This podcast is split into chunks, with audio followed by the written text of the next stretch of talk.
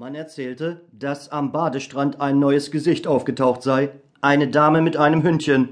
Dimitri Dimitritsch Gurov, der schon zwei Wochen in Jalta lebte und sich hier bereits eingewöhnt hatte, begann sich ebenfalls für neue Gesichter zu interessieren.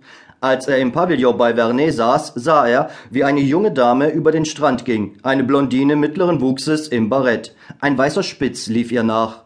Und dann begegnete er ihr einige Male am Tag im Stadtpark und auf dem Square. Sie ging allein spazieren, immer mit ein und demselben Barett mit dem weißen Spitz. Niemand wusste, wer sie sei, man nannte sie einfach die Dame mit dem Hündchen. Wenn sie ohne ihren Mann und ohne Bekannte hier ist, dachte Gurow bei sich, so wäre es nicht überflüssig, ihre Bekanntschaft zu machen. Er war noch nicht 40 Jahre alt, aber er hatte bereits eine zwölfjährige Tochter und zwei Söhne, die ins Gymnasium gingen. Man hatte ihn früh verheiratet, als er noch Student im zweiten Semester war, und jetzt schien seine Frau fast doppelt so alt zu sein wie er. Sie war eine hochgewachsene Frau mit dunklen Augenbrauen, von aufrechter Haltung, stattlich, solid und, wie sie selbst sich nannte, eine denkende Frau. Sie las viel, gebrauchte in den Briefen nicht das harte Zeichen, nannte ihren Mann nicht Dmitri, sondern Dimitri, aber insgeheim hielt er sie für beschränkt, engstirnig und unvornehm, fürchtete sich vor ihr und war nicht gern zu Hause. Schon lange hatte er angefangen, ihr untreu zu werden. Er hinterging sie häufig und sprach wahrscheinlich deshalb fast immer schlecht von den Frauen. Und wenn man in seiner Gegenwart von ihnen sprach, so nannte er sie ein erbärmliches Geschlecht. Er meinte, durch bittere Erfahrung genügend belehrt zu sein, um die Frauen beliebig betiteln zu können, aber doch hätte er ohne das erbärmliche Geschlecht auch nicht zwei Tage leben können. In der Gesellschaft von Männern war es ihm langweilig, er fühlte sich dort unbehaglich, ihnen gegenüber war er ungesprächig und kalt.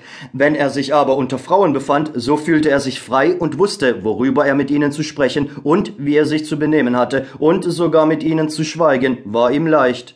In seinem Äußeren, seinem Charakter, in seinem ganzen Wesen lag etwas Anziehendes, Ungreifbares, was ihm die Frauen gewann und sie anlockte. Er wusste das, und auch ihn selbst zog eine unbekannte Kraft Kraft zu ihnen hin. Häufig und tatsächlich bittere Erfahrung hatte ihn schon längst gelehrt, dass jede Annäherung, die anfangs eine so angenehme Abwechslung in das Leben bringt und als ein liebes, angenehmes Abenteuer erscheint, bei ordentlichen Menschen und besonders bei den schwerfälligen, unentschlossenen Moskauern sich unvermeidlich zu einer aufreibenden und ungemein schwierigen Aufgabe auswächst und schließlich eine kritische Lage verursacht. Aber bei jeder neuen Begegnung mit einer interessanten Frau war diese Erfahrung irgendwie dem Gedächtnis entschwunden und im Verlangen nach Leben schien alles so einfach und unterhaltsam zu sein. Und so speiste er denn einmal gegen Abend im Park und die Dame im Barett kam langsamen Schrittes heran, um sich an den Nebentisch zu setzen. Ihr Gebaren und Gang, ihre Kleidung und Frisur sagten ihm, dass sie aus guter Gesellschaft sei, verheiratet, zum ersten Mal in Jalta und allein, dass sie sich hier langweile. An den Erzählungen über die Unkeuschheit der Sitten auf Jalta war viel Unwahres. Er verachtete sie und wusste, dass derartige Erzählungen meist von Leuten erfunden werden, die selbst gern gesündigt hätten, wenn sie es verstanden hätten.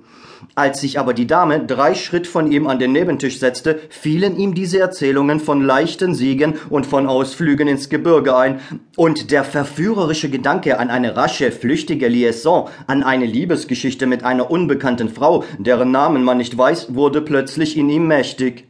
Freundlich lockte er den Spitz zu sich heran, und als er herangekommen war, drohte er ihm mit dem Finger. Der Spitz fing zu knurren an. Gurow drohte noch einmal. Die Dame blickte ihn an und senkte sofort die Augen. Er beißt nicht, sagte sie und errötete. Darf ich ihm einen Knochen geben? Und als sie bejahend mit dem Kopf nickte, fragte er freundlich, Sie sind schon lange in Jalta? Etwa fünf Tage. Und ich verbringe hier schon die zweite Woche. Sie schwiegen ein Weilchen. Die Zeit vergeht rasch, und doch ist es hier so langweilig, sagte sie, ohne ihn anzublicken. Es ist üblich zu sagen, dass es hier langweilig sei.